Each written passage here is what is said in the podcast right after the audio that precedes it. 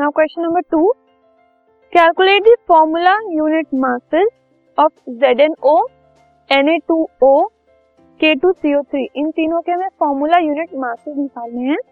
Given atomic masses of zinc sodium potassium carbon oxygen इन सब के atomic masses हमें given ठीक है?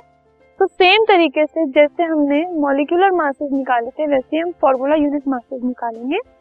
सबसे पहले Z N O that is zinc oxide इसका अगर हमें फॉर्मूला यूनिट मास निकालना है I am writing it in a short form that is F U M तो अगर हमें इसका फॉर्मूला मास निकालना है तो it is equal to mass of Z N Z N का मास दैट इज़ जिंक का मास और मास ऑफ़ ऑक्सीजन दोनों को हम ऐड कर देंगे. जिंक का मास आपको 65 गिवन है, और ऑक्सीजन का 16 सो इट बिकम्स 81 यूनिट तो जिंक ऑक्साइड का हो गया 81 यूनिट फॉर्मूला मास ऐसे हमें सोडियम ऑक्साइड का निकालना है तो इट बिकम दो सोडियम के और एक ऑक्सीजन के मासेस को हम ऐड कर देंगे।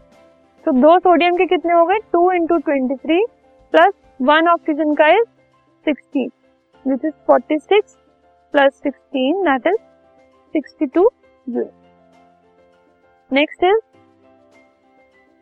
potassium carbonate that is K two C O three इसके लिए हम क्या करेंगे? दो पोटेशियम एटम के, एक कार्बन एटम का और तीन ऑक्सीजन एटम के मासेस को हम ऐड करते तो पोटेशियम का हमें गिवन है थर्टी नाइन कार्बन का इज़ सिक्सटीन कार्बन का इज़ ट्वेल्व सॉरी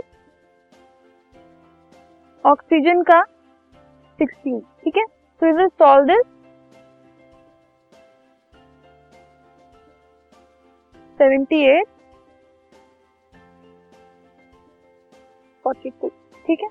अब इन सबको ऐड करके हमारे पास आया 132 unit as the formula unit mass of K2CO3 ठीक है? तो फॉर्मूला यूनिट मास और मॉलिकुलर मास हम सेम तरीके से कैलकुलेट करते हैं। इंडिविजुअल एटम्स को हम ऐड कर देते हैं, उनके एटॉमिक मासेस को ऐड कर देते हैं, बस, ठीक है?